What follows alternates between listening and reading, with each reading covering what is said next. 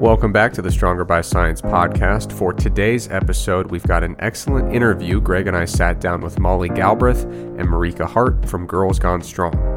Throughout the interview, we discussed a number of female specific lifting topics. So, for example, we talked about pelvic health, we talked about lifting during pregnancy, lifting after pregnancy. So, if you are a female lifter or if you coach female lifters, this is a really, really informative interview. We want to thank Molly and Marika for stopping by and spending some time with us, and we also want to thank you for listening. So, as always, enjoy the episode. We have a number of really important topics to discuss today, but before we get into that, first of all, thank you, Molly and Marika, for joining us today. Thanks so much for having us. Thank you for having us. Now, Greg and I have a lot of things in common, and one of the things we have in common is that we are both men. And so we are very much open to the possibility that we might have some blind spots when it comes to female specific topics and considerations for lifting. So, to start things off, I want to begin with the topic of pelvic health. So, Marika, uh, for female lifters or for people who coach female lifters, what do we need to know about pelvic health? Ooh, that's a big one. Okay, so what probably we've covered a lot in um, some of our smaller courses and also within our bigger certifications that Girls Gone Strong is really trying to give people some of those nuts and bolts um, when it comes to pelvic health. And f- probably the first thing that we want people to understand is to understand scope of practice. So knowing what you can and can't work with, that diagnosis for a lot of fitness professionals is outside of scope, um, and developing some of those relationships with health professionals locally so that you can refer to and get referrals from. Um, and then the next step would be to have a good screening process in place. To and I, I don't know, is this something, um, Eric and Greg, that you guys have been taught to ask people about some of their pelvic health concerns, or do you have a screening form? Not to put you on the spot, I'm just curious to know whether this is something, I guess, within teaching programs currently that people are learning for client intake, we ask people just generally, are there any any like health concerns that might really affect anything related to how we would need, need to do our job? Uh, and so, if someone has a pelvic health concern, that's when they would bring it up. Um, but we don't ask like targeted questions to say like, you know, sure. do you have any specific pelvic health concerns? Just more, do you have health concerns generally? Yeah, and then people can choose whether to opt in that information or not. Yeah. So interestingly, I mean, I know there was a study that came out of Perth a few years back where they actually just asked women going to the gym, like as they came out, did a little survey. How many of you leak when you cough, sneeze, jump, laugh, which is what we call stress urinary incontinence? And it was 49% of regular gym goers who had symptoms of stress urinary incontinence. So it's actually really prevalent we can talk about prevalence in lots of different sports and lifting, and we can get into that a little bit more later. But I think it's really important to understand that it's actually uh, symptoms of pelvic floor dysfunction are really, really common. And it's likely that people coming to see you, uh, women coming to see you for coaching of lifting, uh, are likely, you know, you're going to see some people who have some symptoms. So we would really love to see um, a more a screening process happening more often in gyms uh, whereby you would ask some of these questions. And some of the things we're really looking at would be the stress urinary incontinence, which we just mentioned, pelvic organ prolapse. And pelvic organ prolapse is basically when you get um, descent of one or more of the pelvic organs. And we're talking about the bladder, the bowel, and the uterus. And basically, you lose some of that myofascial integrity in the pelvis that's holding everything in place and those organs start to drift down towards the entrance of the vagina. And the way that people will often describe that will be a sensation of a heaviness, a lump, a bulge, um, a dragging feeling. And it's the, probably one of the biggest risk factors for that is vaginal childbirth. Uh, yeah, vaginal childbirth. Um, but it can happen really at any stage in life. And it's actually, they've done some studies looking at um, some I think it was paratroopers. This is a while back, and actually, these are women who'd never been pregnant, um, never given birth, and they had around fifty percent of them had pelvic organ prolapse anyway. So it's quite prevalent in some types of physical activities too. When does it become a problem? It's a problem when it becomes symptomatic. So if your clients are describing to you this, eh, I got this heaviness feeling downstairs, um, or I feel like a lump or feel like something is coming out, then that's very likely to be pelvic organ prolapse. So that's that's quite common in um, in the athletic population. What are the other things we'd probably look at? Um, pelvic pain, uh, pelvic pain, which probably you've heard of things like endometriosis or painful periods. Um, statistically, really, really common. And we know endo is around about 10% of the population, although it seems to take about 10 years to get a diagnosis these days. Um, but yeah, you'll probably see that in a lot of your athletes as well, or painful periods, and that's 70, 80% of the population. So these are all things that we kind of cover within pelvic health. So anything to do with leaking of feces or urine, um, anything to do with pelvic organ prolapse, uh, diastasis, we tend to cover in pelvic health as well, which is that abdominal muscle separation that you get through pregnancy. And we can talk about recovery from that a bit later. And um, and pelvic pain, and I'd say they're probably the the big ones that we we cover a lot of in, in pelvic health. Does that give a bit of an overview for you? Definitely, yeah. Um, and so, some of those prevalence numbers were absolutely shocking. Uh, I did not expect them to be that high. Yeah, I, I was actually going to ask a couple follow ups about that. F- sure. For the uh, for the gym goers with forty nine percent uh, rate of stress urinary incontinence, did that account for whether they had previously been pregnant or not? Like, what what does that prevalence look like? No, it was general. It was general population. So they were between like I think twenty and sixty years of age. Some okay. had had kids, some had not. Gotcha. Uh, and and then for the um, the pelvic organ prolapse, mm-hmm. do we know that that's you know roughly like a fifty percent prevalence? In the general population? Like, is there data on that, or is it mostly just because those women were paratroopers and you know dealing with more stress that could potentially like stretch out ligaments and fascia? That's a great that's a great question. And look, um, you can go crazy looking looking through all the research on pelvic organ prolapse. And probably one of the um, things that's changed in more recent years is that we used to. I say we as a as a community in in pelvic health with the gynecologists um, used to believe that really there shouldn't be much movement of the organs. So the way that we test it is we actually do a vaginal examination and we ask people to bear down and we have a look and we see how much movement there is of the anterior or posterior wall of the vagina. So we look for things that are basically moving down and whether they move out of the body as well. And that's obviously a more significant prolapse. Now, in previous years, anytime there was movement, especially as it comes towards the entrance, that would be considered a diagnosis of prolapse and then you tick that box and you go into that sort of category. And we and we grade that or we stage it in terms of stage one two three and four with a bigger number being um, worse basically. Now what's happening is we're starting to go well hang on. Is this supposed to not move at all? Like maybe there's supposed to be some movement and maybe that's okay. So when you ask me about prevalence i think prevalence is probably if you're just talking about a structural situation. I think it's really high, and I wouldn't be surprised to find that 50% or more of the population have it. And certainly, if you've had, if you've been pregnant or you've given birth, we're going to see really high numbers. But then we have to figure out what is normal because we don't see people before they get before they are pregnant generally. Mm-hmm. So we now probably have created a situation where we have, like with lumbar spine, you know, you go an MRI, the general population, you're going to see some disc bulges, right? You're going to see a little bit of wear and tear. How much is normal, and how much like a normal aging process or a normal physiological process, and how much is pathological?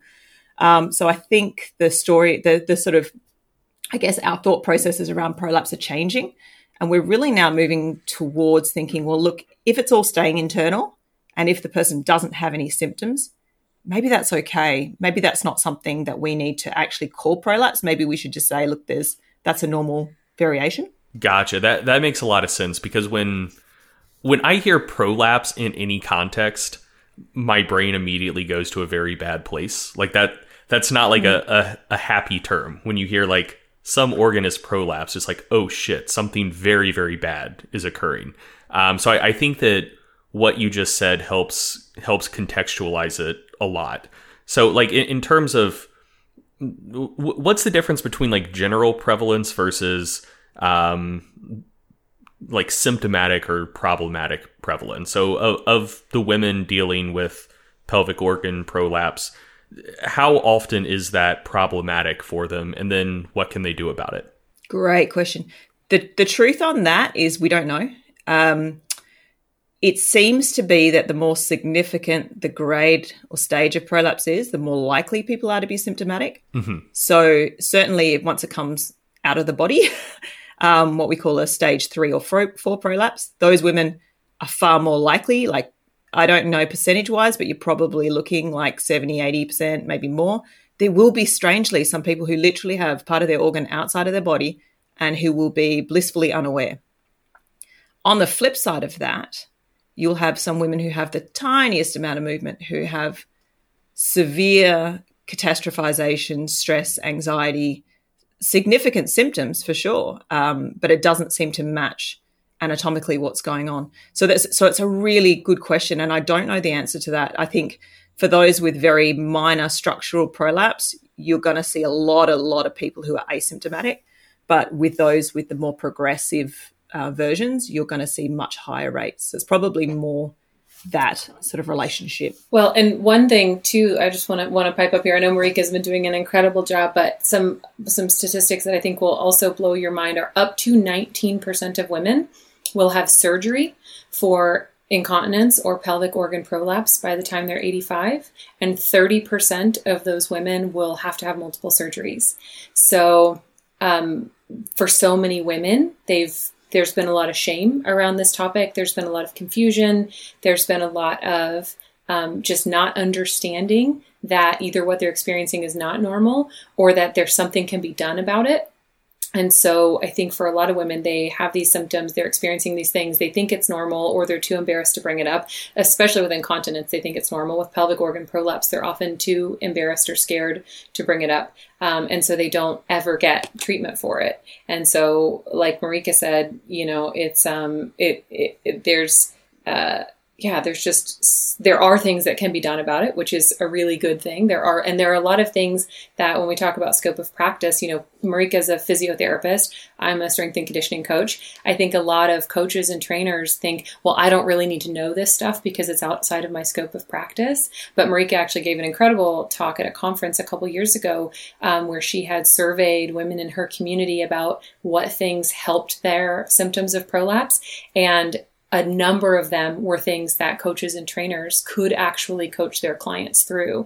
And as a coach or trainer, again, having that relationship with your client and with their physical therapist, you need to know about these types of topics, even if you're not obviously diagnosing and treating it, there is still a lot that you can do as a health and fitness professional and a lot that you need to understand about what your role is. So I, would love, I want to get back to Marika talking about what women can do about it, but I just wanted to pipe up and, and, share that. So up to 19% of women will have surgery for incontinence or pelvic organ prolapse, and up to and 30% of them will have to have multiple surgeries, um, which is just like again, you think it's something that happens to a really small percentage of women, and it's just not true. No, yeah, I mean that that makes sense, and I'm I'm honestly blown away by these prevalence numbers you're saying. Like I would have never anticipated that. Uh, and I I like to think of myself as someone who's like relatively approachable and non-judgmental. Uh, and I know, I'm trying to think. I believe I know more than five women, and I've never heard anyone talk about this. Um, so I, I mean, pelvic organ prolapse, like that's a new, that's a new term for me. Like th- that is the degree to which mm-hmm. people don't talk about it.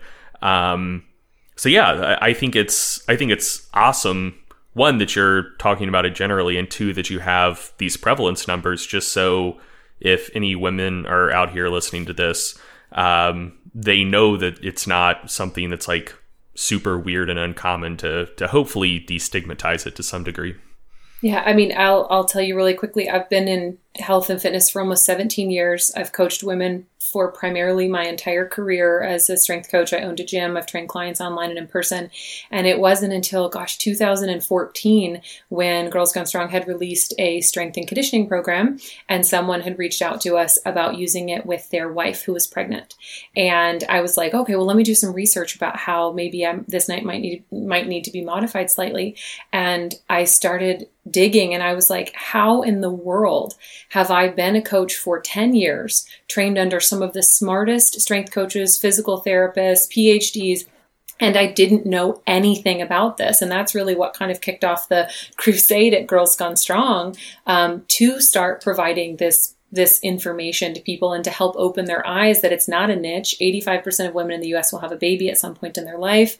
Um, and, you know, it, and these, these, again, these numbers affect women who haven't had children, but, but talking about, uh, you know, pre and postnatal women as if they're a niche is just like a, you know, ridiculous every number I've heard so far has absolutely blown my mind. 85% of women will have a child.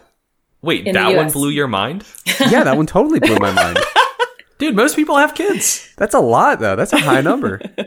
I, my mind is completely blown every every step of the way. I mean, it's it's that's comfortably below historical averages. Well, that's news to me. Man.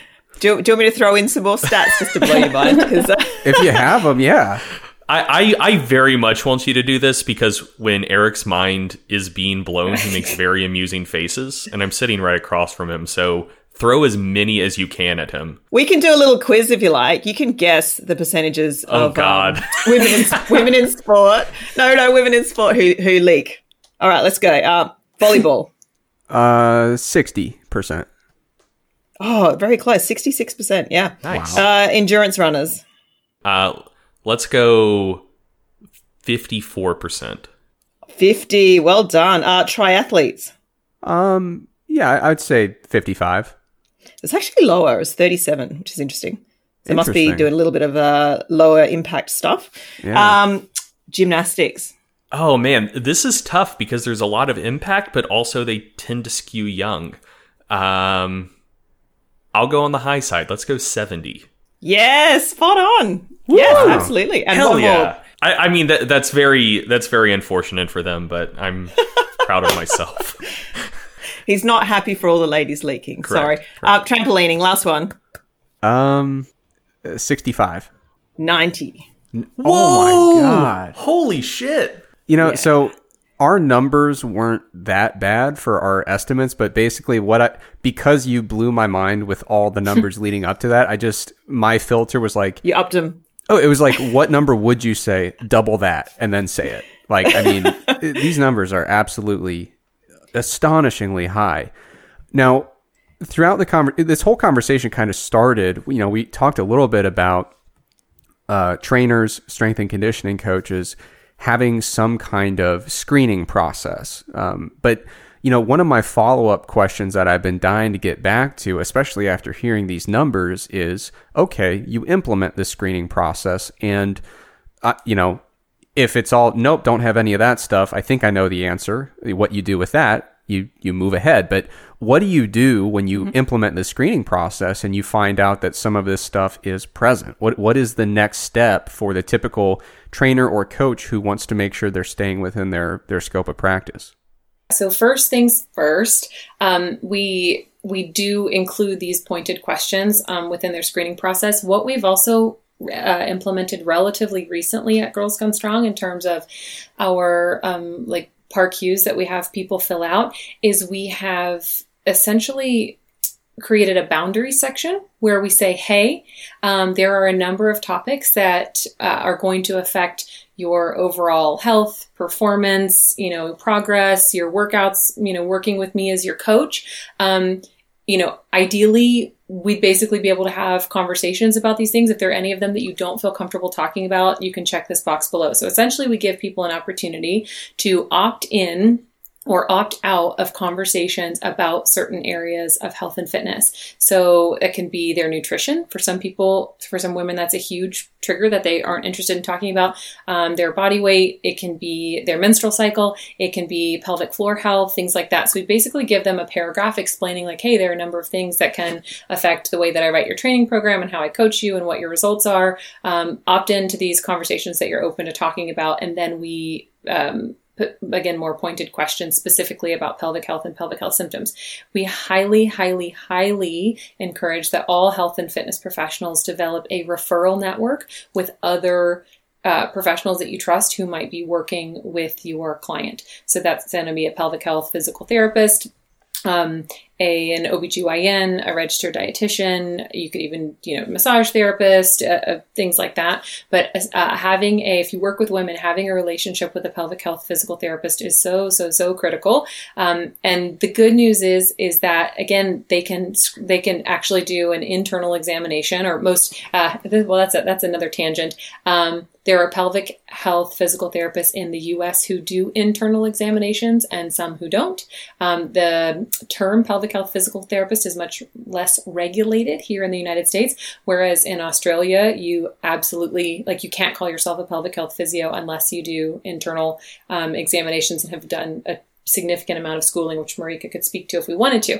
But um, having a relationship with a pelvic health physical therapist is so critical. You have the conversation with your client, say, hey, what you're experiencing is really common. The good news is that there's, you know, treatment for this. You can work with a pelvic health physical therapist. Generally, it just takes a couple of sessions and, um, you know, where they get the, um, get the diagnosis. They're given some exercises to do. They make some recommendations about what they should or maybe should not be doing in the gym, give you some ways to modify their um, exercises when they're having symptoms. And generally, I mean, Marika, what would you say, three to five sessions max working with a pelvic health physical therapist for most women? They're going to start seeing significant improvements. Yeah, it, I mean, it obviously completely depends on what they're coming to see me for. But for a lot of the um, people who are coming in for exercise and maybe they've got a little bit of leaking or some mild symptoms, yeah, I won't see them very much. And so, again, there are a lot of things that people can do. So, if a woman's doing um, a goblet squat, for example, and she confides in you that she's leaking a little bit while she's doing the squat, there are so many different things that you can do to help her. You can reduce the weight, you can reduce the volume. So, if she was doing maybe 10 reps or 12 reps, you can back it down to six or eight. Um, you can change the position of the kettlebell so she can do like an offset load. Um, you could try even a dumbbell instead of a kettlebell. She could change her stance a little bit. She might slow the exercise down. She might change her breathing strategy. She might try exhaling um, on exertion.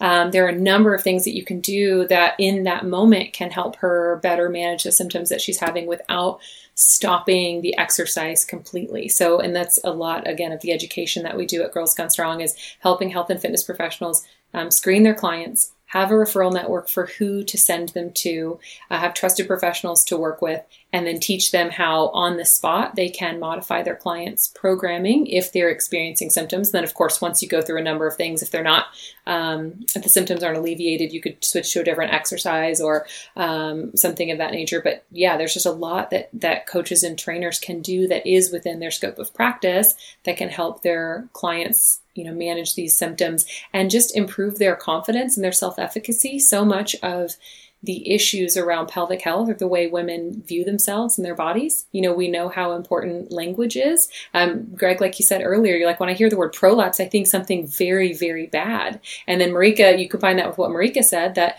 for the last X number of years, they've been assessing women and thinking just a little bit of movement in the pelvic organs is prolapse. So, uh, you know, changes the way women view themselves, their capabilities, what they think is possible for themselves and their bodies. It changes for a lot of women. And again, Marika can speak to this. They stop moving altogether because they're nervous or scared. Um, so it's really critical for health and fitness professionals to know there's a lot that they can do in conjunction with a pelvic health physical therapist to help their clients uh, manage their symptoms and actually treat um, pelvic organ prolapse and incontinence. The thing that's so surprising to me is that it it sounds pretty simple uh, the way that you put it. it it's really just a, a matter of asking your client or you know doing some good screening processes referring out to some experts and then i mean like you said in most cases just a handful of visits with the right expert uh, healthcare professional and and we can see pretty dramatic changes i mean that that's pretty incredible it really is. And part of the issue is that there's just so much stigma around it. Like, there are physical therapists that I have had conversations with here in the US that five years ago didn't even know that pelvic health physical therapy was an area of specialty for PTs. They had absolutely no idea. And others who did know, but they snickered about it. There was just like this, again, stigma attached to it, or they thought that it was weird. Um, there are some women who are, again, afraid to maybe go they're like a physical therapist is going to do what? You know like that's like you do that at the obgyn right? But you don't think about going to a physical therapist mm-hmm. and having an you know an internal um, vaginal exam. And so i think there's again a lot of uh, a lot of ignorance. It's getting a lot better thanks to folks like marika thanks to the work we're doing at ggs and other awesome um, pelvic health professionals. So that it is getting it's getting a lot better, but the ignorance and then the stigma and then the fear that a lot of women have around it, and then just the idea, the shame, and the idea that they think it's normal. Um, Marika can probably attest to this, but if you ask a woman, do you leak when you cough, sneeze, laugh, or jump? She's like, oh no, you know, and you're like, so you don't leak it? Or no do you leak urine? They say no and you say even when you cough sneeze laugh or jump? And then she's like well of course i do. I've had two kids. And it's just considered normal. It's something that women think that they have to live with because they have it and all their friends have it. And you know they're like oh i just have a weak bladder or this is you know this is just the way that it is because i've had two kids. I was actually just having a chat to an olympic level athlete the other day and um, she, we in her particular sport which i won't i won't say what it is but um, i was saying you know do you know i'd really like to talk to you and the team about uh, pelvic health about incontinence um, about prolapse and things like that. Is this something that you think the girls might be interested in? And she laughed and she said, Oh my God, yeah, half the team leaks. Um, and so again, like I know the stats and I was still really surprised. And, and also the uh, sort of her nonchalant kind of, oh yeah, yeah, well, so and so leaks when she, um, I know when she changes direction on the field and, so and so leaks when she, uh, does jumping like double unders in training and things like this. So, um, interestingly, in, in some environments, people, I know, um, did you guys ever see the CrossFit video a few years ago when they were talking about leaking with CrossFit? I did not. I didn't either. Okay, so it's on YouTube if you want to look at it later. But they, it was it was an interesting video because it was almost glorifying um, going so hard that you pee yourself. That is so on brand for CrossFit. I mean, when, when, they when they sell T-shirts with like Uncle Rhabdo the clown, like of oh jeez, of, of, course that's something they would do. There there is a T-shirt for peeing yourself with double unders.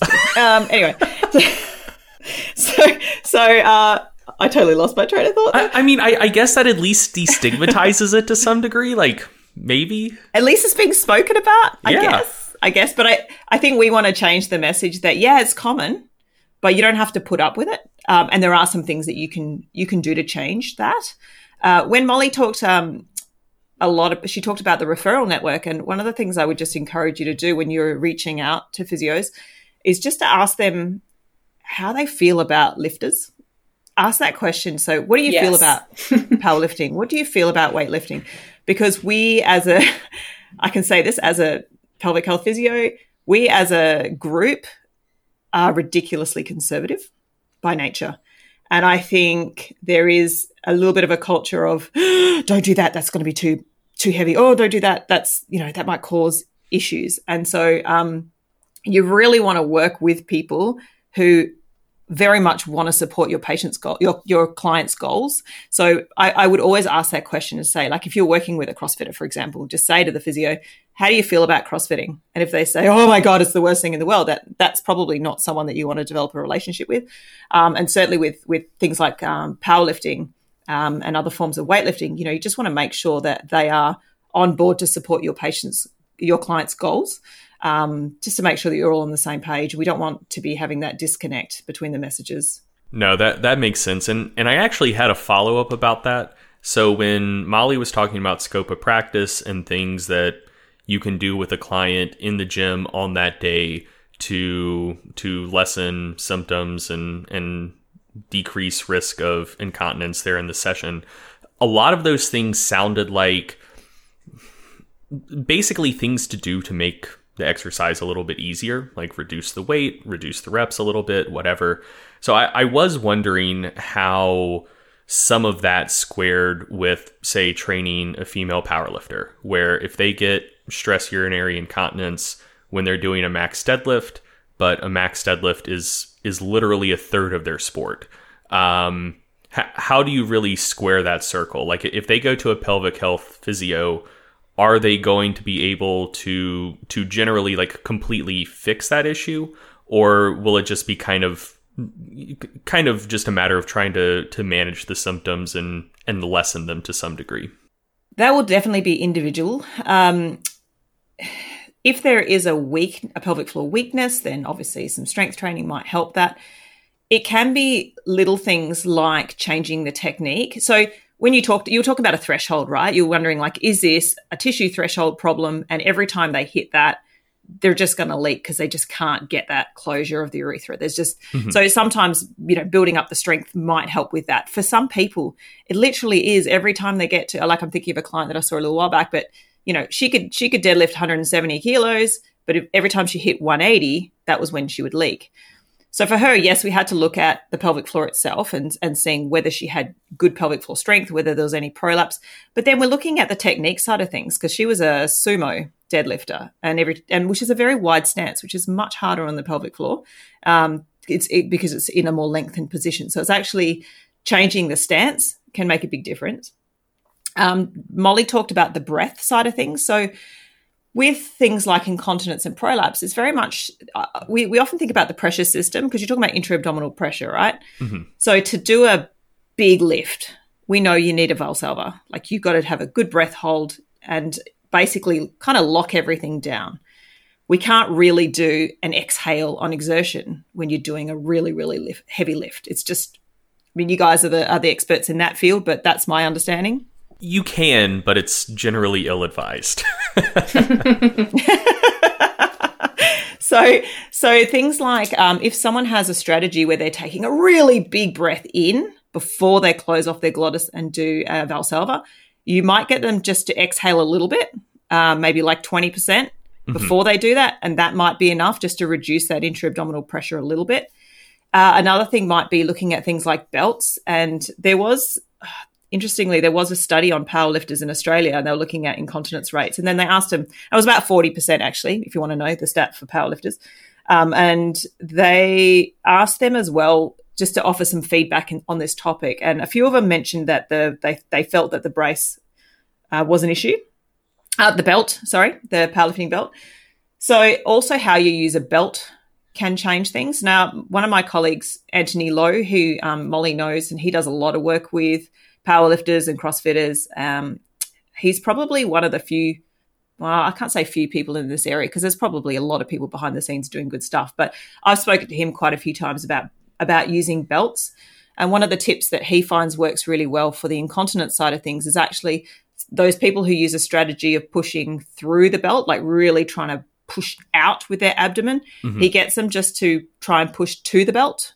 Um, so get have, make sure when they tie it on, when they actually lock it on, that there's still like a little bit of gap that you can fit a finger in it, but that they sort of push out to the belt and not try and basically push all the way through. And he said for some people that works really well.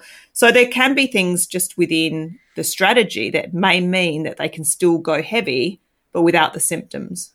And I, I, like Marika said, I've seen clients who have, after pelvic health physical therapy, have been able to increase the amount of load that they can lift before they start experiencing symptoms, and then other people who again just hit a particular threshold and experience leaking. Um, but the other thing is, and this is such a mm, a thing that's so not talked about in this realm is that for some women they don't really care if they leak and so like you know i mean it is obviously a symptom of a bigger problem but a lot of people when they're doing intense activities or sports or they're competing in something like they there are certain risks um, and consequences that they are willing to accept to be able to do the thing that they love. And so we talk about marika and i talk about this and we talk about it with anthony the guy that she was just mentioning is that you know explaining to your client like hey you don't have to do this but ultimately giving her the space and autonomy to make that decision for herself because there are some coaches who just want to completely shut it down if she's experiencing those symptoms. But ultimately we think again honoring uh, you know giving women autonomy and agency over the decisions that they make about their bodies and the consequences that they're willing to accept um, letting them know that they don't have to do that but if they um, if they are and they want to keep lifting like that's that's up to them.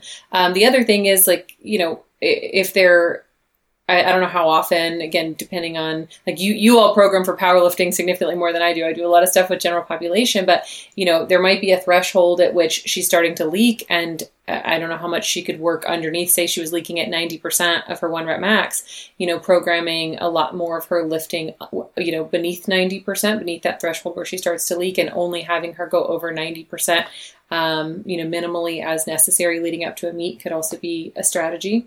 I did have a, a quick follow up. Um, I'm really good at ignoring all of my problems, even when they're very serious problems.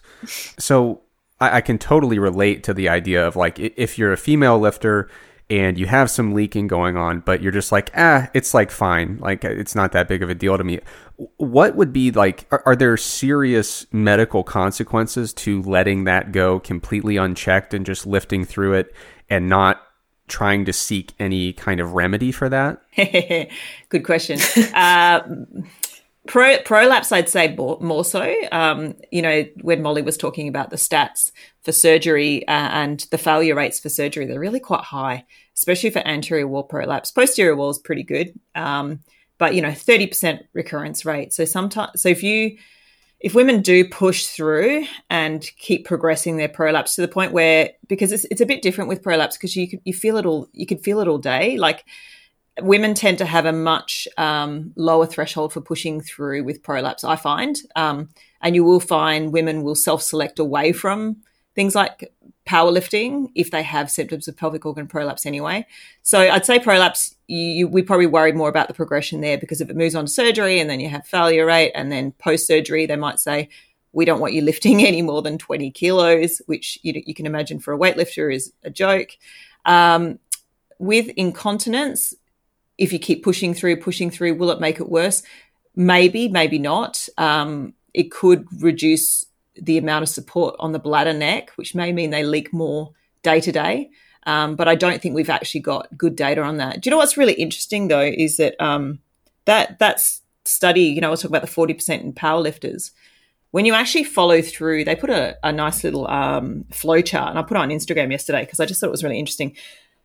But they found as many women actually got better after starting lifting as got worse in terms of their incontinence. So there were a lot of women who were incontinent before they started powerlifting, but they found some women actually got better.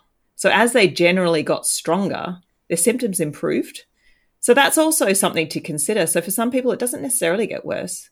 They actually find that as they train, and maybe that's something to do with them getting better technique, better coaching. Who knows? There could be multiple factors. We can't really hypothesize too much on that. But there is always that chance too that some people will get better. So it's it's a bit of an unknown.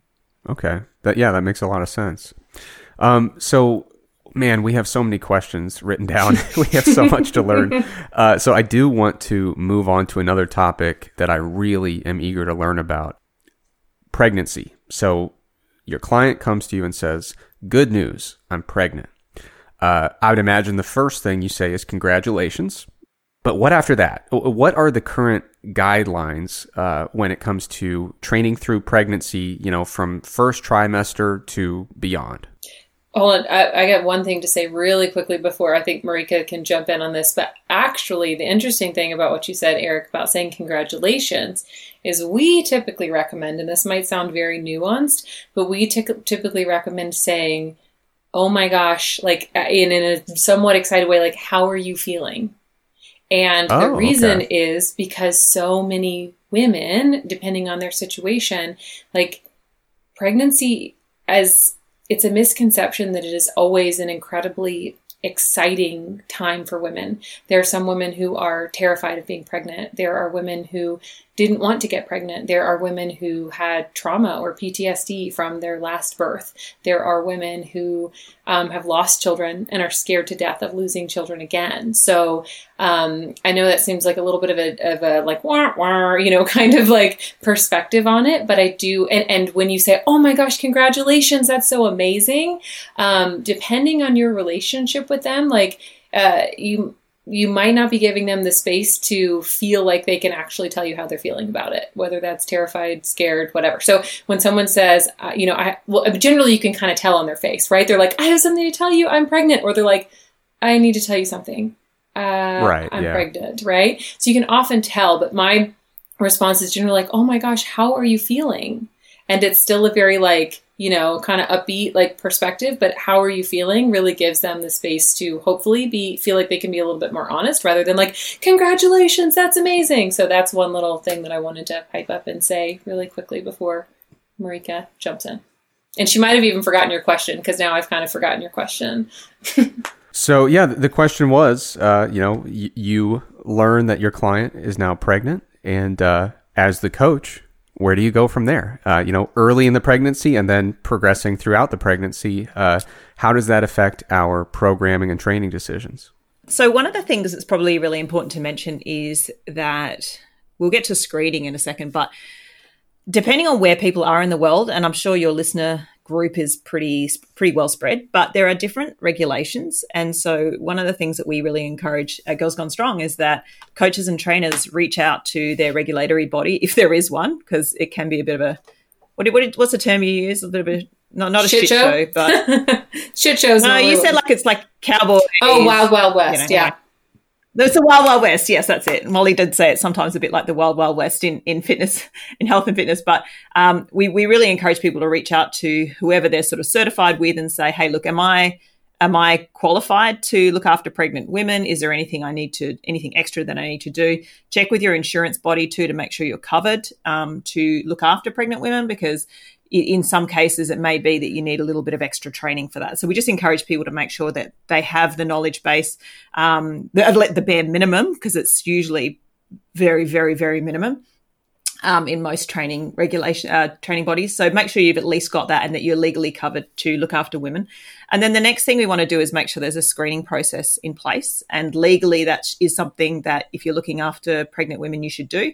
So there is a pregnancy PARQ form that you can um, send to your client in advance, um, ideally, and get them to fill it in and get their doctor to sign it off to make sure that they're safe to exercise. So, with pregnancy, the, probably the key thing really is to make sure that we, we're really looking after the safety of the mother and the baby. And this is from the start, right? So, when they're signed off by their doctor, it's making sure that there's no contraindications. Um, it can be tricky in the first trimester because sometimes they haven't really seen a doctor um, or they may not know. So that that's where it becomes a little bit grey. But certainly moving on, once they're sort of in that healthcare team, we've got to make sure that they're safe to exercise. Um, and there's a whole lot of if you want to go into the um, if you want to like a summary list of the contraindications and precautions and things like that, the Canadian guidelines that were put out uh, 2019, I think are are really really good. They're very comprehensive, and I think I would encourage your listeners just to go and have a look at that because that will give them an idea of you know who are the people that I shouldn't be seeing. And it's it's pretty self-explanatory you know um, but I just think from a safety perspective that that's a really a really good idea to uh, to to start from there. Um, okay so moving on. So do you want to talk mostly about lifting side of things? Yeah, I would say so. So, first things first, um, you know, the pendulum has swung a bit when it comes to women and strength training during pregnancy. So, for a long time, it was a lot of folks recommended, like, oh, pregnant women, you know, they're pretty fragile. They need to walk and maybe do yoga and light stretching. And that pendulum has swung all the way over to like they can compete in powerlifting and CrossFit and, you know, they can do whatever they want. And, you know, women, pregnant women are strong. And so we like to say pregnant women are neither fragile nor bulletproof. they are strong and resilient. Um, a combination of strength training and cardiovascular exercise is recommended in pregnancy. Um, 150 minutes per week is, I believe, the minimum recommendation, um, and that's supposed to be spread out over at least three days um, a week. And there are two really prevalent myths when it comes to women in strength training during pregnancy. And the first is that um, if you were not exercising prior to pregnancy, you shouldn't start because you shouldn't start anything new. And the other is that um, you can keep doing whatever you were doing prior to pregnancy. So, first one, we'll tackle the first one. Um, you shouldn't start anything new in pregnancy. That's actually not true. As long as you are cleared by your doctor for exercise, and like Marika said, you don't have any absolute or relative contraindications, it is fine to start. Um, exercising, both strength training and doing cardiovascular exercise during pregnancy. But the caveat is that if you were sedentary or didn't exercise prior to pregnancy that you should not exercise above like a moderate intensity so like a six or seven out of ten on a perceived effort scale. Um, and that goes for both strength training and cardiovascular exercise. And then the idea that you can keep doing whatever you were doing prior to pregnancy is also not exactly accurate.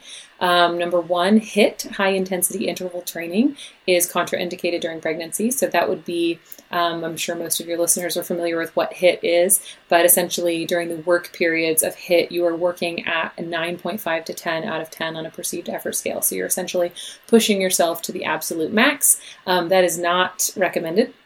However, if you were exercising vigorously prior to pregnancy, you can still exercise vigorously in pregnancy, and that's defined as about a seven to eight and a half out of uh, 10 on a perceived effort scale.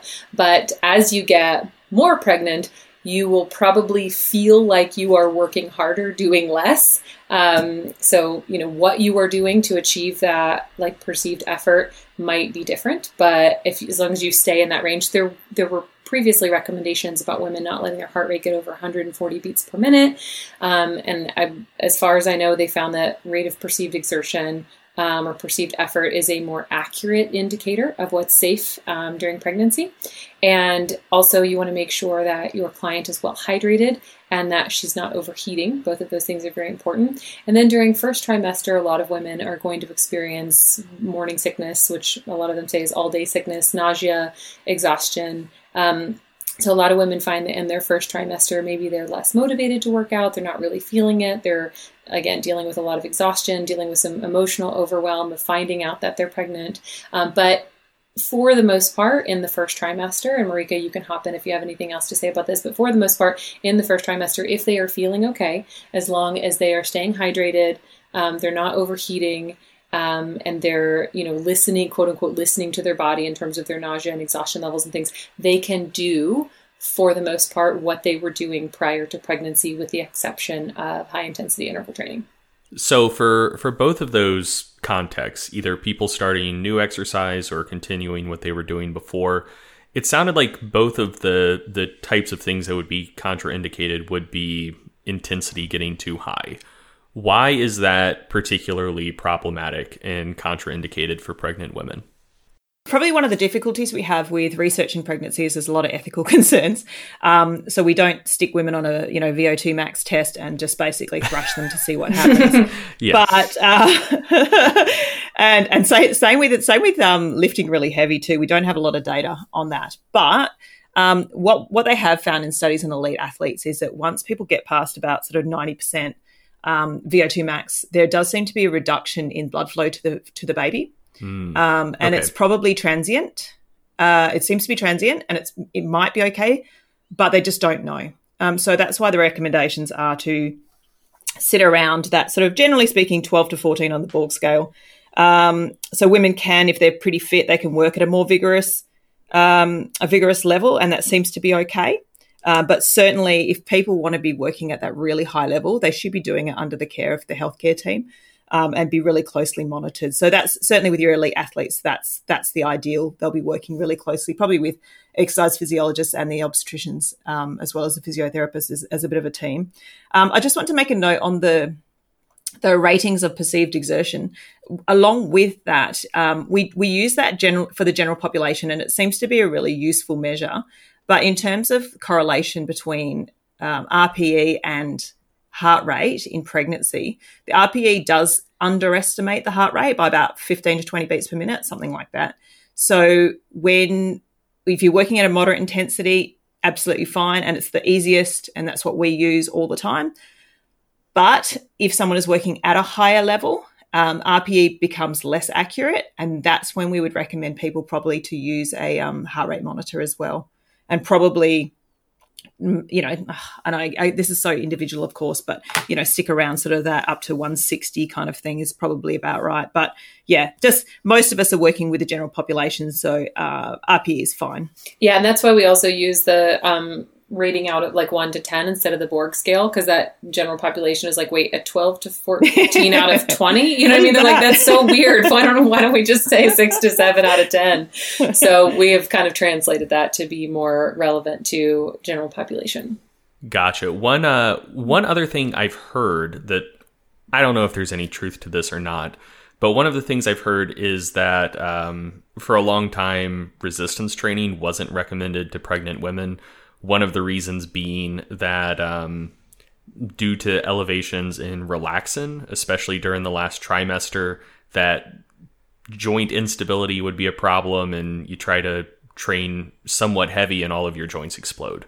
Is there is there any truth to that, or like just a kernel of truth, or you know, do, do pregnant women need to be concerned about heavy resistance training for like relaxin related reasons?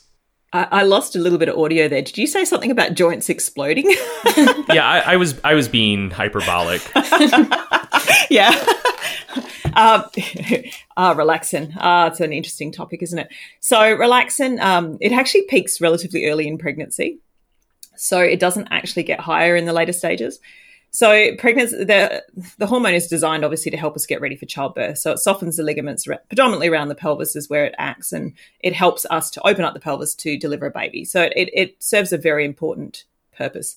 There's been a lot of I think talk over the years about probably uh, a lot to do with overstretching. There's a lot of fear mongering. I think that you know women need to be really careful with their stretching, and that, that because relaxin's in there and everything's really floppy, and you're probably going to do damage. But you know that doesn't bear out. Um, it doesn't bear out the research, and certainly clinically, I don't. I don't have hundreds of yogis coming in with you know really damaged joints and muscles. So I don't think from a stretching perspective that that is such a big deal. Um, in terms of lifting, probably we don't think I don't see that many issues in terms of joint problems, but what you will find clinically is a lot of people will self limit what they lift anyway. So if you're talking about your your power lifters and, and people working at those um, higher percentages of 1RM, we the bigger concerns that we have regarding that will be the Valsalva, which is contraindicated in pregnancy, which we didn't we didn't get to. Oh yes, mm-hmm. that is important to yeah, that's important to understand. So the Valsalva is is contraindicated in pregnancy because it well two reasons really. One is because it creates a um, spike in blood pressure and again, that could have an effect on the baby. So you've got to remember in pregnancy, we've got around about 40 to 50% increase in blood volume. Um, the cardiac output is hugely increased. You know, the, your, your heart and lungs are working a bloody lot harder when you're pregnant. Mm-hmm. Um, and actually, even in the first trimester, you've got 40% increase in blood volume. So that's why, even though you, your baby's the size of a peanut, you're like, why is this so hard? Like it's just exhausting. And, and I'm trying to run, but I've got, I've got no spring in my step. So, um, so there's all these cardiovascular changes that we need to take into account. So so that's one thing with the Valsalva. And the other thing is that, again, you know, we talked about intra-abdominal pressure and pressure on pelvic floor. Um, in pregnancy, especially as the pregnancy progresses, you can imagine if you're doing those really big, heavy lifts and you're creating um, a lot of intra-abdominal pressure, that pressure is going to go down into the pelvic floor into, or into the abdominal wall. So a lot of women we we coach over time, if they're experienced lifters, we actually do anticipate that the numbers that they're lifting or the, the volume that they're lifting is actually going to reduce with time. So when you're talking about the the joint side of things, if you're coaching people and you're supporting them and you're you know observing them and you're also letting them know that and Molly can talk to the coaching side of this, but the expectation is that you're, you're probably not even going to be able to maintain what you've got if you're an experienced lifter. Now, Interestingly, on the topic of less experienced lifters, there actually have been studies where they've taken pregnant women and they've put them through a strength training program in pregnancy have, who have never done any kind of strength training before and they've had really good effects and they've had really good results in terms of like they've actually been able to um, improve what they're lifting and this is that sort of what do you call it? The newbie response newbie gains yeah. Um, newbie gains thank you. So pregnant women can have newbie gains as well um, and what they found is that there were no, in, they, they haven't shown an increase in musculoskeletal problems. So they're not finding women who start lifting weights in pregnancies. And obviously, these are like, you know, I think they were 12 to 15 reps. So they're much lower um, in terms of the intensity of the weights that they're lifting, but they're not going to, they're not having knee problems and back problems and stuff um, when they're working within those ranges. Uh, um, that's something that we know from the research. And there really hasn't been a lot of research done at the higher um, higher level, to be honest. But I, I do think that I, I, don't see it a lot. I don't have a lot of, you know, lifters coming in with knee problems and back problems in pregnancy if they're coached well. Yeah, like Marika and I had a conversation about that the other day. Again, the the ethical considerations of doing research in pregnant women. It's like it's going to be difficult to get approved for a study that's like, okay, so let's have some of them lifting around 70 to 75% and some of them lifting around 90 to 95% and see what happens because like the question is like why? You know what I mean? Like that's like that's potentially putting mother and baby at risk and like is it really necessary to to study that and see what the differences would be. So, like Marika said, there's just not a lot of um, research uh, with uh, pregnant women lifting at those really high intensities in pregnancy.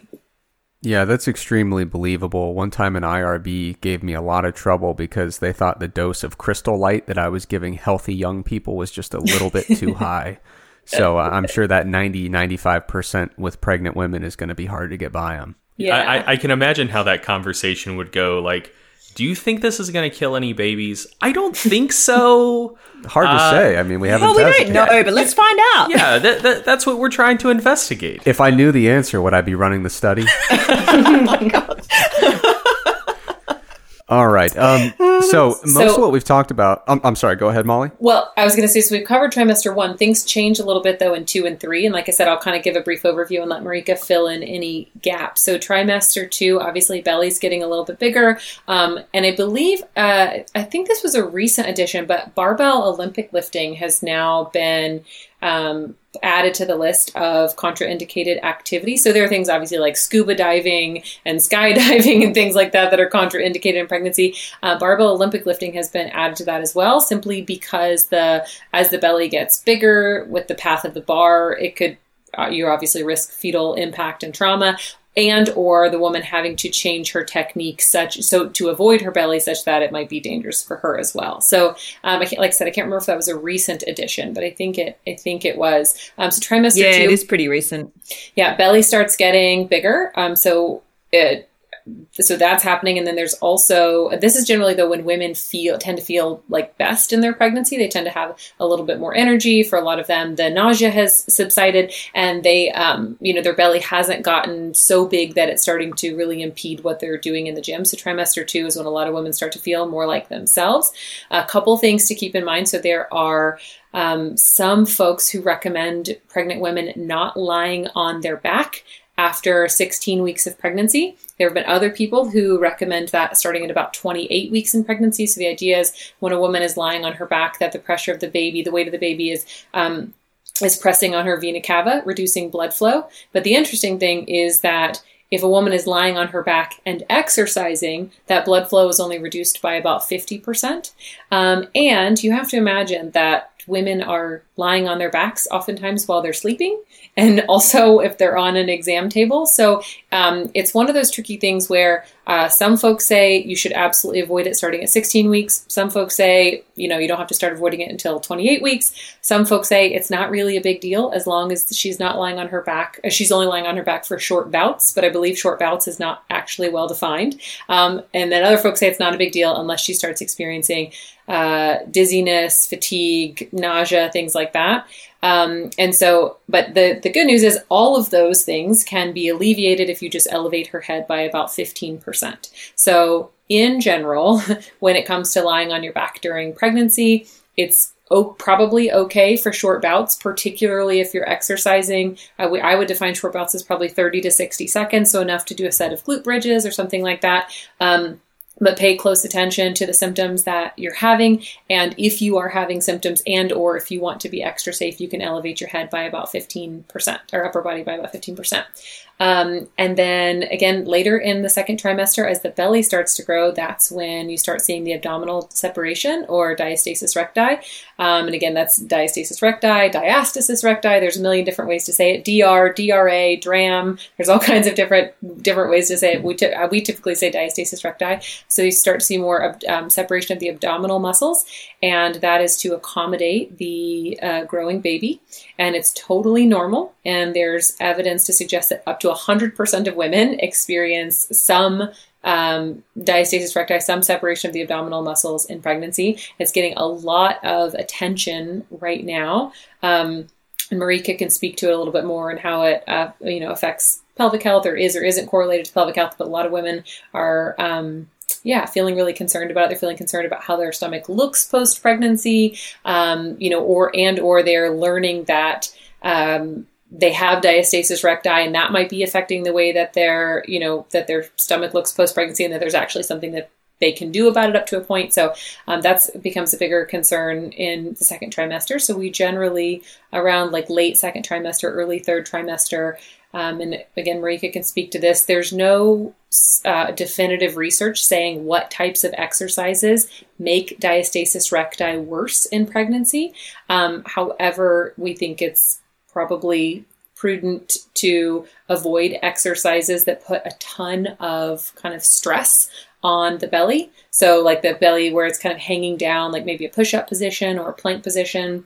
Um, and so, and again, you don't, have to avoid those altogether. You could elevate your hands slightly to reduce the amount of um, stress or pressure that it's putting on the linea alba, which is the connective tissue that starts to thin and separate um, in diastasis recti. And then, uh, obviously, as the weight of the baby um, starts, you know, baby starts growing, weighs more, puts more downward pressure on the pelvic floor. Um, just being mindful of the high impact exercises that you're doing. So, if exercises are causing pain, if they're causing leaking or pelvic floor symptoms, if you're feeling heaviness or dragging, if you are feeling um, like something's falling out, if you are doing an exercise and you see what's called like doming or coning. So, basically, it looks like a like the linea alba, the middle of your abdominal wall is kind of like pressing out or, or coning more so than just like the roundness of your belly um, or yeah other high impact exercises we generally reduce or we generally tell most people um, that reducing those types of exercises is going to be um, beneficial for them later in their second trimester early th- third trimester Awesome. And so uh, that's the, such a good summary. yeah, I was I was waiting for Marika to, to chime in, but it sounds like oh, Molly I, I do have highlights. a couple of things. Oh, okay, she's yeah. she smashed it. She's amazing. Um, with the trajectory, uh, so one of the things with the lift with the lifting side of things is that when you have to bring the bar past your belly, probably the there's probably two concerns with that. One is um, obviously we talked about the Valsalva and all that kind of stuff with the heavier styles of lifting, but just there's that concern that you might um, basically smash, bash your belly on the way through. So there's, you know, within the the recommendations, we're, we're really trying to avoid um, exercises where people are at a high risk of falling or a high risk of abdominal impact. So even things like, I mean, I know you guys probably don't do this in your gyms, but box jumps and things like that, we'd probably um, avoid as well because you're actually interestingly you're three times more likely to fall in pregnancy um, and i can say this from experience too as i had a couple of massive stacks in my pregnancy and it's um yes, it's just something to be aware of in terms of programming. If you're doing other types of programming, just just be aware that their balance can be a bit off, and also that you can have low blood pressure, which means getting up and down a lot can can increase dizziness and stuff like that. Um, with the trajectory of the bar, then just sometimes simple things like changing changing it like a, a bar lift to a couple of kettlebells or a couple of dumbbells, or just or um, using the the, uh, the is it called the trap bar that that the hexagonal kind of one with the oh, what's it called? Yeah, either either a trap bar or a hex bar. Yeah. So things like that can be really can be useful as well for for I find in pregnancy just in terms of the positioning, just having your hands by your side can feel um, more comfortable. I know that doesn't tend to go past the belly anyway, but um, it's something that seems to be quite well tolerated. Um, I think you got all of the main things in terms of the second trimester, Molly. Um, and you talked about heat and all that kind of stuff. So yeah, no, I think that was a fantastic summary. so, are we ready to move on to the third and final trimester? Yeah, I think so. I like I said, I kind of started um, covering that a little bit uh, in terms of second trimester, end of second trimester, beginning of third, and again in third trimester, um, depending on you know how they're feeling, how far along they are, they t- generally tend to start again, kind of feeling more tired. Um, the belly's getting in the way. A lot of times they're feeling maybe, you know, it feels like just getting up and uh, in and out of bed and in and out of the shower or in and out of their car feels like a little bit of a workout.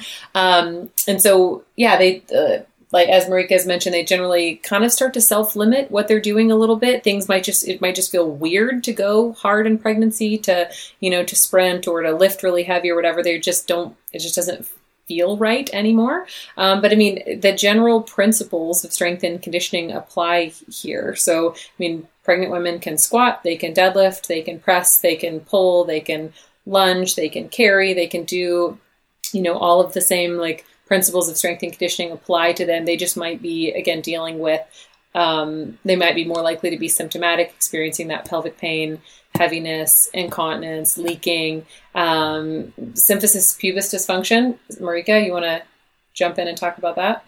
Uh, yep. So pelvic girdle pain in pregnancy is really, really common. Uh, pelvic girdle pain and low back pain, and um, we kind of group it all together in many cases because sometimes we can't tell where it's coming from, but generally with pelvic girdle pain you either feel it around the front like around the pubic symphysis and it feels a bit it feels quite sharp. Like women will say it feels like someone's sort of stabbing them in the groin. Um, or they might feel pain around the sacroiliac joints and they'll often describe that as a pain in the butt. Some women will will will say to you oh i've got sciatica. Um, but actually they don't get any pins and needles or numbness. They don't get any pain radiating much past the buttocks. It seems to be a little bit more localized than that so that's, you know, low back and pelvic pain, really, really common in pregnancy. And it's one of those things that, again, like we, we sort of like blame everything on relaxin, but it's probably a combination of, you know, some of the hormonal changes, but you've got all this extra weight. Um, you've got changes in center of gravity your muscles so your abdominal wall has been like stretched around this growing belly and you can't you actually physically can't generate as much um, force through your abdominal wall and they've done studies in that you actually you are weaker in your abdominal wall um, because it's obviously in a more lengthened position. So there's all these factors together, which just mean that women are a bit more susceptible to pain um, around the front or the back of the pelvis. And that can limit in terms of um, exercise. So a lot of your, so deadlifts, squats, where your feet are parallel, um, you've got two feet on the ground. I don't, I actually find that you can usually get away with those um, much more than anything on one leg mm-hmm. or in a split position. Like, um, split squats are usually okay. And you can, if they're getting pelvic girdle pain, if you just shorten the stance a little bit, they'll usually be fine. But things like walking lunges will often be problematic, or anything, like I said, anything standing on one leg, or um, where, where, the forces through the pelvis are quite different from one side to the other. So, for instance, if you're doing a bridge and you try to lift one leg, that, that's often problematic. Or even sometimes simple things like if someone's on all fours and they lift one arm and leg, you know, like the bird dog kind of stuff um, even that can be quite painful. But you can, in a gym situation, you can usually modify, I find, modify most exercises so that you can keep people working through their pregnancy. And, you know, one of the things we, I guess we didn't touch on earlier because we could probably talk for hours, but in terms of the benefits of exercise in pregnancy, they're really substantial. And um, all the research supports this. There are so many benefits for exercise in pregnancy to mum and to baby. Um, and we really, as health and fitness professionals, we want to support women to continue working out in whatever is their preferred, you know, style form for as long as possible. Because, you know, if they've got a little bit of pain and you can adjust that and keep them working out and keep them strength training, they're going to get all the benefits of strength training, but they're also in, a, in an environment where they're having fun. You know, they're socializing with you guys and the people that they really enjoy spending time with. Um, so there's all the physical, but also the psychological benefits of exercise.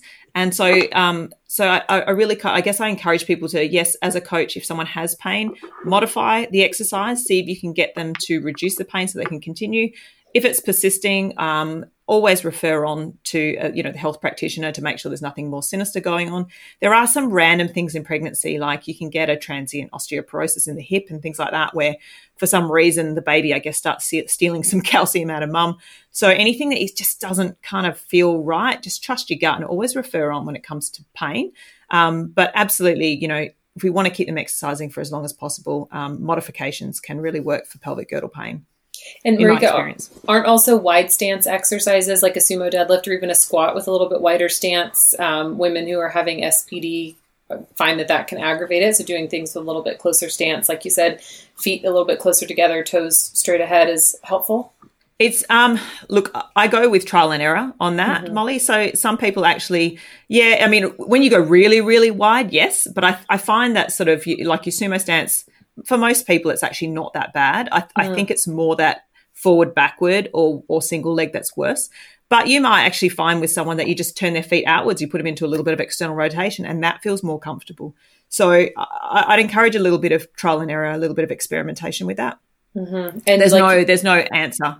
No and like you said, to um, to encourage them to keep lifting, just you know, be careful not to catastrophize what they're feeling, and help you know, remind them that they're strong and resilient, and they should let you know if they're experiencing any symptoms. But there's a lot that you know they can do in pregnancy, and a lot that you can do to help make sure that they can continue exercising in pregnancy. I mean, I am not a, uh, I've not been pregnant. I'm not a mother myself, but I've worked with a ton of moms, and I know that um, you know, motherhood is a you know sport that requires a lot of strength. That's a full contact sport, requires a lot of strength.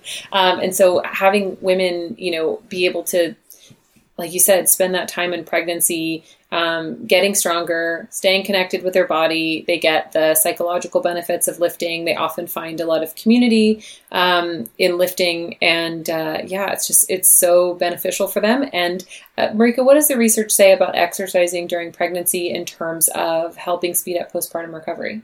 I do think there is some that says that it's an, a quicker recovery, certainly better subjective experience of pregnancy. I do think there is something that that means that they have a better postnatal recovery, but I can't think actually off the top of my head. Sorry, Molly. Mm, no, I thought I remembered that as well. Um, and so, yeah, I mean, we can. It sounds we can, familiar.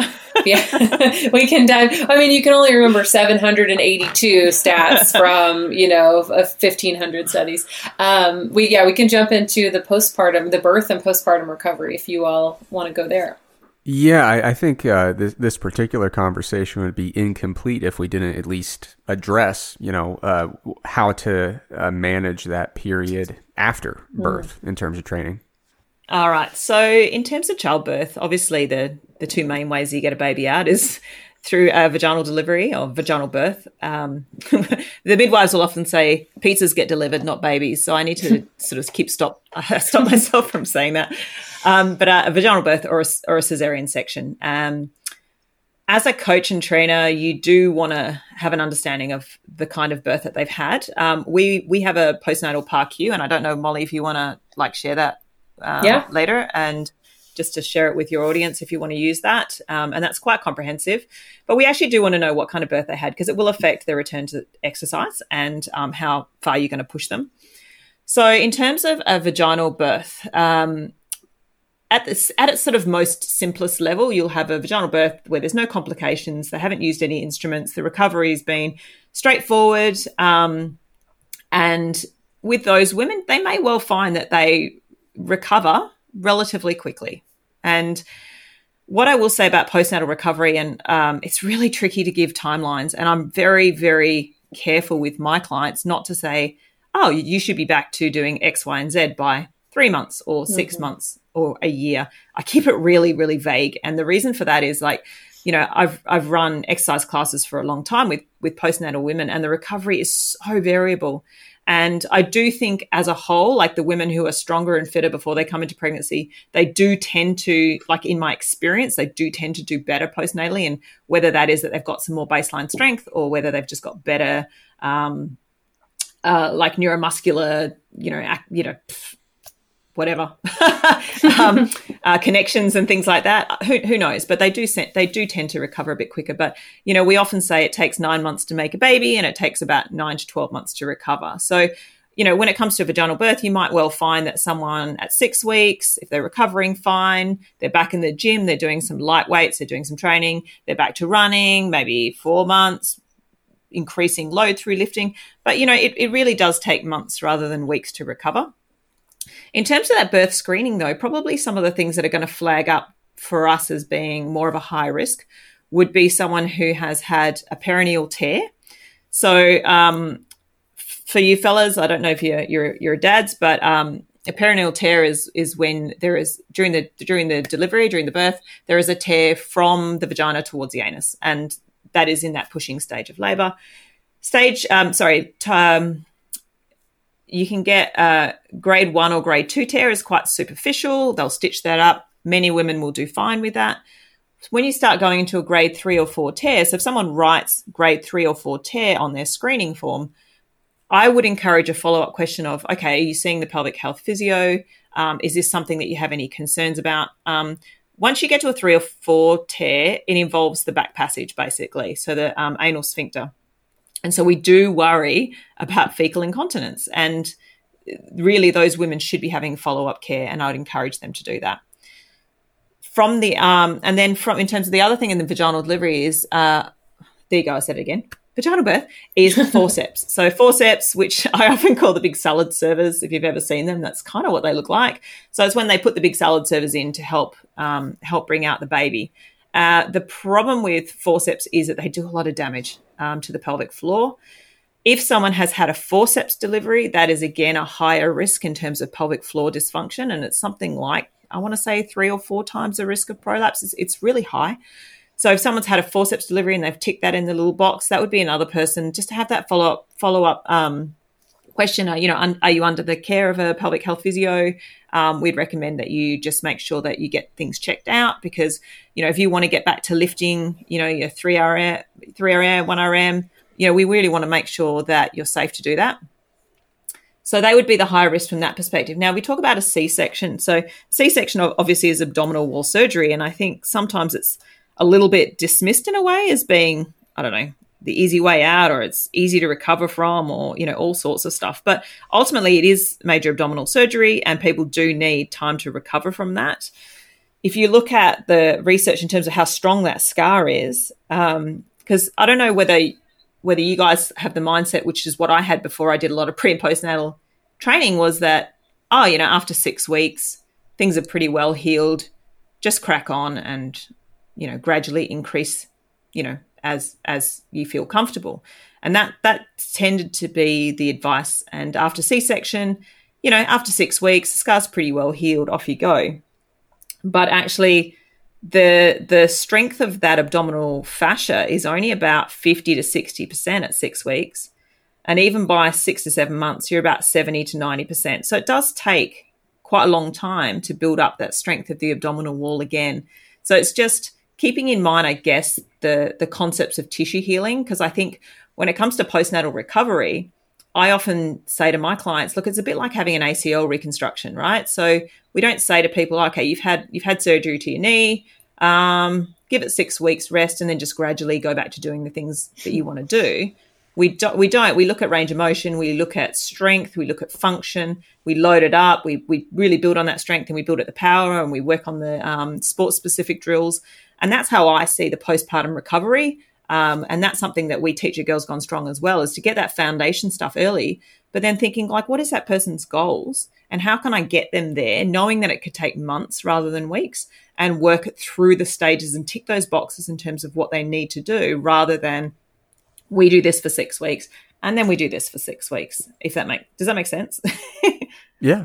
I um as we were working on our pre and postnatal coaching certification, my partner Casey actually had a full rupture of his patella tendon and had to have surgery, and you know had this very, um, very specific and intentional protocol, like physical therapy protocol and recovery and just slow return to activity and movement. And it was at the time that we were working on the certification, and I was hearing stories from women who literally have to beg their doctor for a referral to a physical therapist post C section. And it was so infuriating to me that there was such a um, such an obvious and clear and well defined and intentional protocol to help you know someone who who uh, rupture their patella tendon to return to activity, but women have a C-section, have major abdominal surgery, are then caring for an infant, often alone. You know, if they're they might be lucky if their partner gets two weeks of paternity leave, and then people ask him why he's taking so long off work um, to help her with the baby. She's having major abdominal surgery, and there's no you know no automatic referral to a pelvic health physical therapist. And that depends on where you live, um, based in the U.S. obviously. So um, there's not an automatic referral here, and many women um, tell me that they have to fight with their doctor to get a referral to pelvic health physical therapy post delivery. Um, and two other really that are related really big myths about returning to exercise post pregnancy similar to what marika said number one is that you can't do anything for six weeks and number two is that at six weeks you're automatically good to go back to whatever you want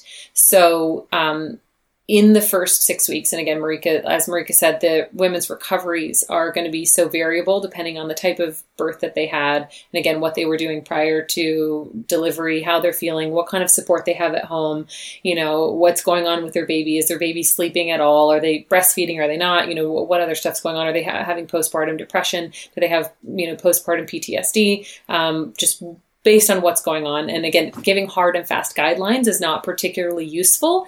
And also, giving people no direction is not very useful. So at GGS, we, we typically break down the postpartum recovery into three phases. And so the first six weeks ish um, which and again it's it's six weeks of time, but that might start for women at two weeks post delivery or three weeks post delivery, four weeks. Um, the first six weeks are the rehab and recovery phase. Weeks seven to eighteen are going to be returning to exercise, and then weeks eighteen to forty two is what we call bulletproof your body. And the zero to six weeks, the first few weeks, literally just starts off with some gentle breathing exercises. And in that first and after about two weeks of just doing gentle breathing exercises, we we add in some gentle body weight movement movements. And the really important key here is that these should be no more strenuous than the activities of daily living. So, you know, we tell women not to do anything for six weeks, but they're squatting up and down off the toilet. They are carrying their baby. If they have other children who weigh 20, 30, 40 pounds, they're probably picking them up and holding them. They're you know, bending over and getting stuff out of the dishwasher, whatever. They're doing all these household tasks, right? With that, you know, we're telling them they can't they can't do um, you know, exercise like like bending over and getting something uh, like out of the dishwasher or picking up your 40 pound child, like doing a glute bridge on the ground with a lot of intention and a you know specific breathing exercise is probably going to be less quote unquote dangerous than bending over and picking up your 40 pound child after you you know had a a c-section two or three weeks ago. So it's mm-hmm. like um, kind of reminds me of when we say like strength training is dangerous for kids, and then you throw them like into like you know, field sports or whatever, where they're doing all kinds of activity in a completely uncontrolled environment, and we're expecting them to be able to do that with no like formal strength training or like solid, you know, controlled environment. Um, uh, experience in the gym. So it's kind of like that. So we generally, within the first two weeks, a lot of breathing exercises, rest, maybe some light walking, 10 minutes at a time, something like that, but making sure that they're really prioritizing rest. The next three to four weeks, um, you know, maybe some like glute bridges, clamshells, wall slides, maybe some like body weight squats or body weight box squats, but again, very gentle, um, only if they feel up to it and making sure that they are spending plenty of time resting. But for a lot of women, it's going to feel good to kind of get up and move their body around a little bit. And then in the seven to 18 week period, if they're feeling okay, that's when we gently start incorporating them back into exercise. So maybe again doing some more, you know, body weight squats or very lightly loaded squats, some step ups, um, you know, light inverted rows, band pull aparts. Just again the gentle, just very progressively return and slowly and progressively returning them back to exercise. Um, around week 18, which Marika was saying around like month four, um, you can often start bumping up the intensity a little bit. They can slowly maybe start returning to um, a little bit heavier lifting, but now, you know, I wouldn't go too extreme. Maybe start walk jogging a little bit, depending on what their recovery is like. And then from that week 18 or 19 to 42 is when, again, they keep progressing back to exercise. Maybe they're getting back into the barbell squats, um, trap bar deadlifts, you know, bench press, things like that. And then the goal for um, the training programs and the, the kind of programming that we provide is that after somewhere between week 42 and 52, which is again about 10 to 12 months, at that point, they are prepared to return to whatever activity they love. And again, that's going to be variable based on them, their birth, their um, experiences, the support they have at home, what they were training like prior to pregnancy. But that's kind of our general timeline. So six about six weeks of just straight rehab and recovery, gentle body weight movements, breathing,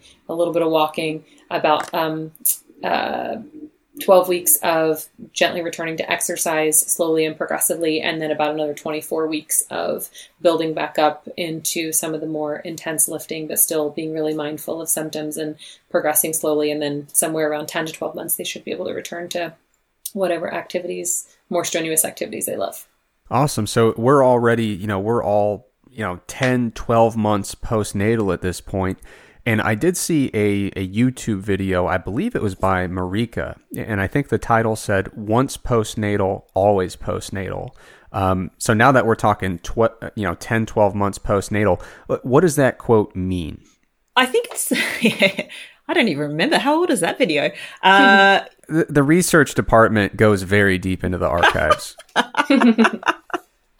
I, am I'm, I'm not very uh, I'm not very good on YouTube. I don't have I don't have a lot of content. So well done on finding something. Um, so once postnatal, always postnatal. I guess is something that we hear in a lot of from a lot of pelvic health physios. And I, it, the reality is, is that after pregnancy and childbirth, for most women, the body is not the same. And I think that's something that we try and acknowledge in that, for instance, if you have a vaginal birth, your pelvic floor muscles will stretch um, sort of three and a half times their length. Um, your abdominal wall, if you've been pregnant, whether you've had a C section or, or, or, a vaginal birth, your abdominal wall does get um, stretched. And for most people, there's, there's, it's a slight difference afterwards. It's not necessarily huge. Um, but we are, we do see, you know, the consequences of child, uh, of pregnancy and childbirth, you know, four to eight years down the track. Um, for a lot of women, will start developing some pelvic floor dysfunction. Um, and that could be related to age. It could be, I think sometimes I do wonder whether just as a, as a, you know, like you get out of this toddler zone, right? You send your children off to daycare or off to, you know, pre-primary or whatever you call it in, in America. And then you suddenly, as a mum, go, sweet, I've got some time to myself. I'm going to go do some boot camp. Um, if they haven't been through that process that Molly talked about, you're still at risk of pelvic floor dysfunction, whether that is four years down the track or 10 years down the track. So I think, you know, we just like to sort of acknowledge the fact that, you know, pregnancy and childbirth does change your body. Um, in, in, and in many ways, it, it recovers beautifully, but there can be some lingering issues on a longer term basis. And I think it's, it's really good to address that early on. Um, but if not, if it's five years down the track and you start having issues, there's no problem with starting some rehab at that point too. Um, but I think we just want to keep the conversation open that it's not that, well, you're one year down the track, everything is fine, um, you're never going to have any problems, your body is completely back to normal, because I think that's a bit of a fallacy. Yeah, I was going to say there's some nuance here, and I know this is going to surprise you, Eric and Greg, but people on the internet like things to be black and white, and uh, they are not comfortable with um, with saying like, well, it depends, right? So when we say once postnatal, always postnatal, or once postpartum, always postpartum, um, people a lot of people find themselves very really upset by that because they think that the idea is that means that women are fragile. And once they've had children that there's something wrong with their bodies they're fragile they're broken they can't ever return to activities they love. And that's just not true. It is simply an acknowledgement that their body has been through unique anatomical and physiological changes that health and fitness professionals need to understand and need to understand um, you know what considerations what symptoms what consequences might might arise from that. And so it's not to say that they can't they can't be strong and resilient and powerful and even stronger than they were prior to pregnancy and return to activities they love and live you know an amazing active life. It simply means that they've been through their body's been through these experiences and that can't be ignored. And that again like marika said those um, symptoms might show up later down the line um, when when there's you know an inciting factor like pregnancy like delivery like menopause a lot of women start to find that they have pelvic health considerations because there's hormonal changes. They're experiencing you know some vaginal atrophy or you know whatever. And they're they're you know possibly losing muscle mass as well and bone mass and things like that. Um, and so they might not they they might have symptoms pelvic floor symptoms during and or after menopause that um, their childbirth or pregnancy and childbirth contributed to, but they just didn't show up until later on down the line because basically the straw hadn't broken the camel's back yet. So, yes, once once postnatal or once postpartum, always postpartum simply means they've been through those experiences. You can't undo it. You know, people are like talking about getting your body back. You you don't ever go back to your quote unquote pre baby body because you have had a baby. Your ba- your your ba- your body is post baby. That doesn't mean it's not a good body, a strong body a healthy body and active body it just means that it's different. Um, and so i yeah i think providing that nuance and context for people is really important so that they don't think that we're saying postpartum women are fragile but that they also understand that there may be considerations and things that they that they need to understand as a health and fitness professional. Awesome. Um, that makes a lot of sense. Uh, in this hour and a half so far we've covered a lot of ground um, and I do want to be respectful of your time, so we are going to wrap up pretty soon here. But you know, we we kind of talked early on about how for Greg and I we're kind of exploring some blind spots with this conversation. And so I know I've learned a lot in the last hour and a half. I'm sure many of our listeners have as well. One of the final questions I want to ask, um, obviously we don't have a lot of time to get into details, but uh, to fuel our future Googling, what are some other blind spots that that a lot of male coaches out there should know about? What should we we be looking into uh, in, in, terms of some of these blind spots that we we might not even be aware that we have when it comes to working with female clients? Uh, unknown unknowns, to use Donald Rumsfeld's turn of phrase.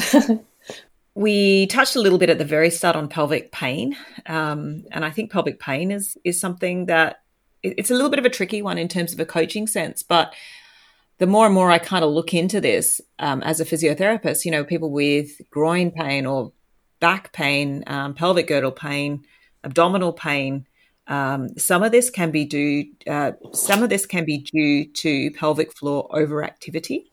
So I think in terms of the pelvic floor, we often come from a, a, a, mindset that the pelvic floor is always weak, especially after childbirth, and we need to strengthen and strengthen. And um, I know I've had a lot of clients who have gone to, for instance, a postnatal Pilates, uh, you know, program, and they've done so much pelvic floor strengthening, and they've actually got developed quite a lot of pain, or if they had pain, it's gotten worse.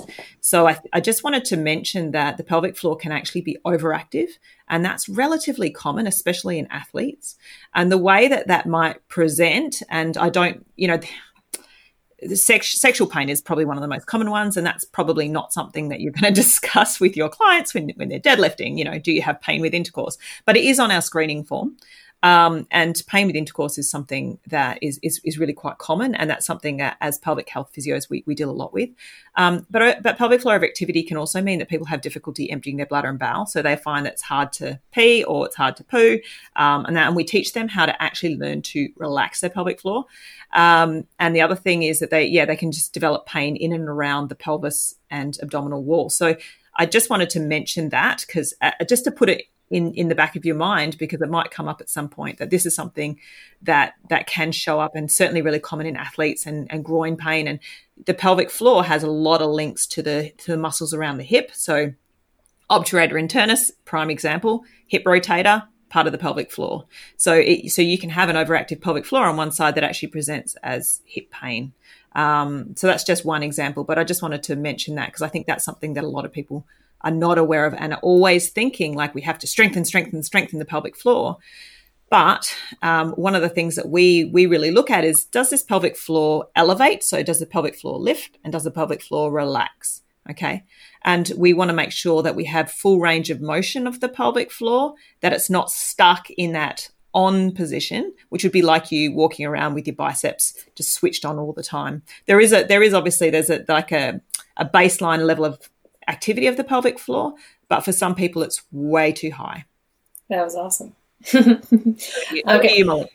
All right. Well, I feel like we've done a pretty thorough job of discussing, you know, a lot of strength training related, pre and postnatal related topics. And, you know, at Girls Gone Strong, we specialize in covering um, women specific health, fitness, and nutrition topics. And I think you know, one of the big myths, and I've briefly touched on this, is that training, you know, that women are a niche, training women are a niche. But uh, in our experience, around 67 to 75% of people who hire a coach or trainer are women.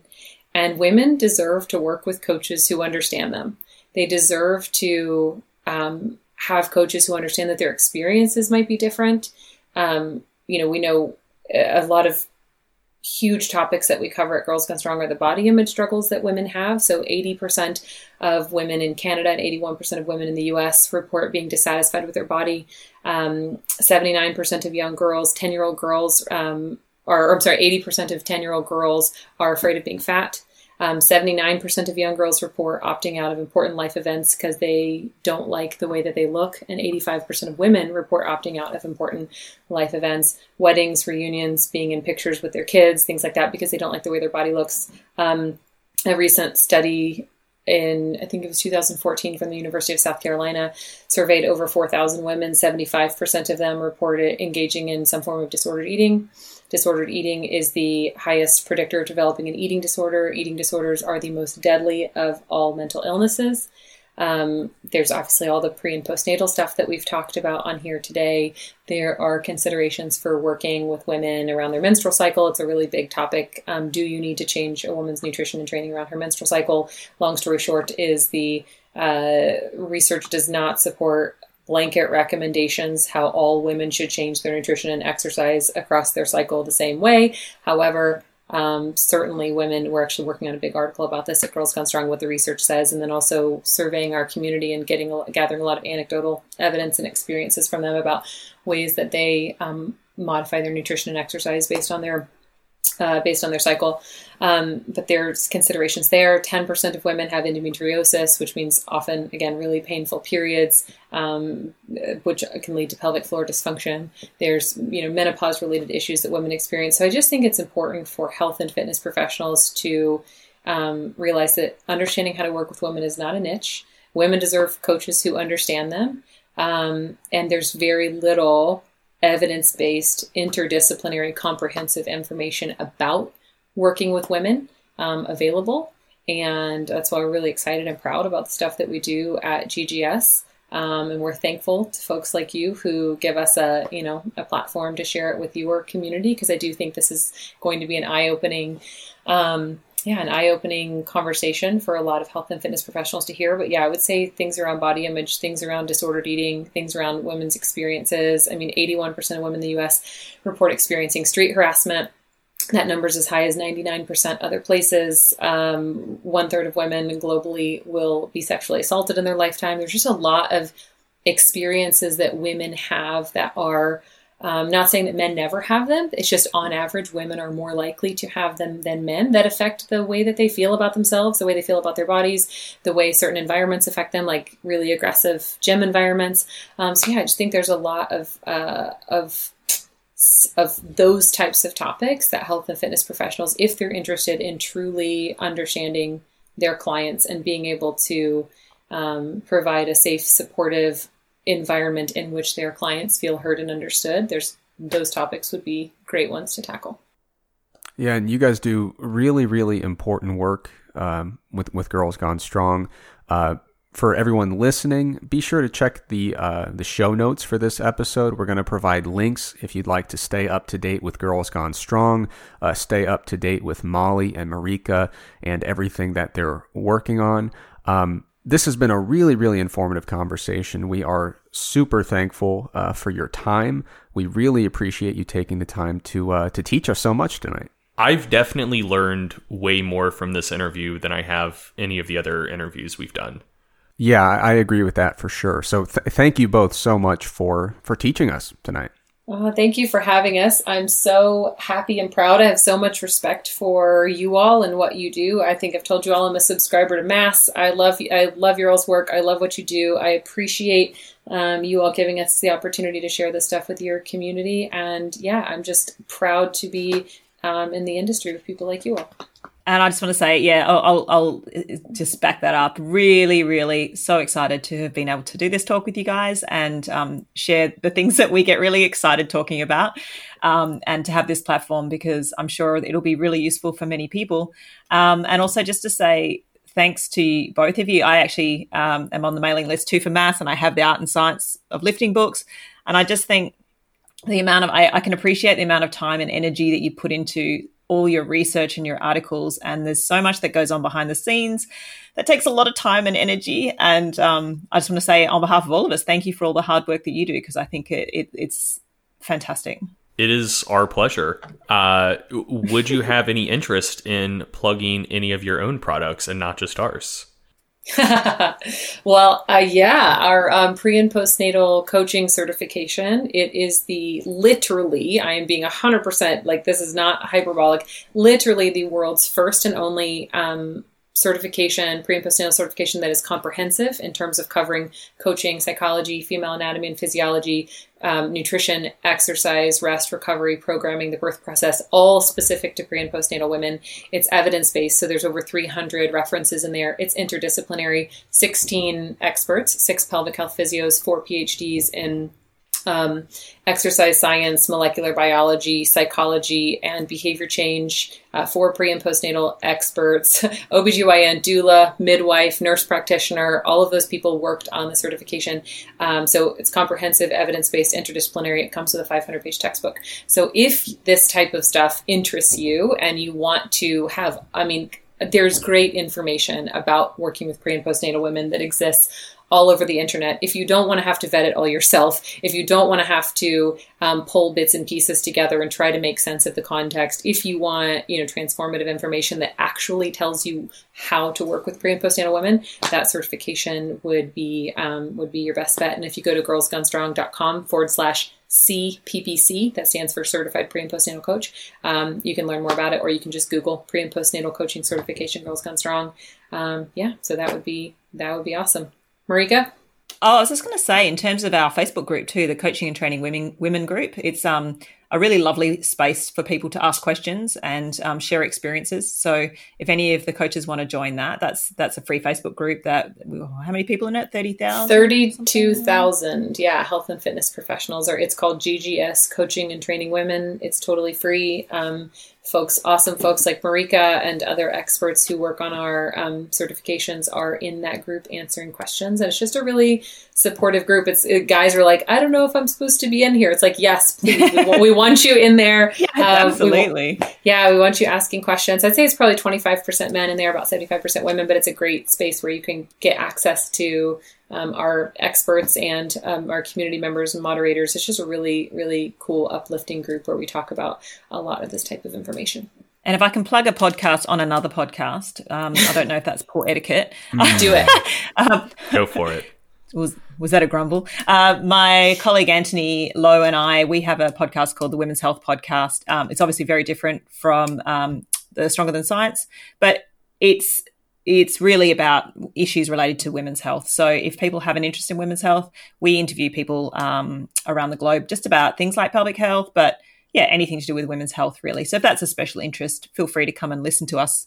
Um, we're, we're nowhere near as professional, and I don't have the radio voice, the radio voice that um, Eric has, but uh, we have a lot of fun. So it's kind, it's kind of interesting.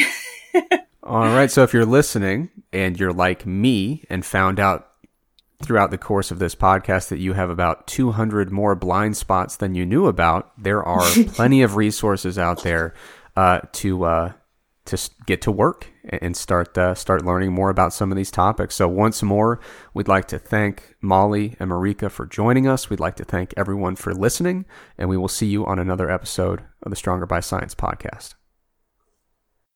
Thanks for listening to the Stronger by Science podcast. Now, Greg and I are not experts in medicine or health or really anything else for that matter. So, before you make any changes to your diet and exercise habits, make sure you check with a doctor or another healthcare professional. If you enjoyed this podcast and you'd like to support it, visit strongerbyscience.com to check out the products and services that we offer. Thanks for listening, and we'll see you next time.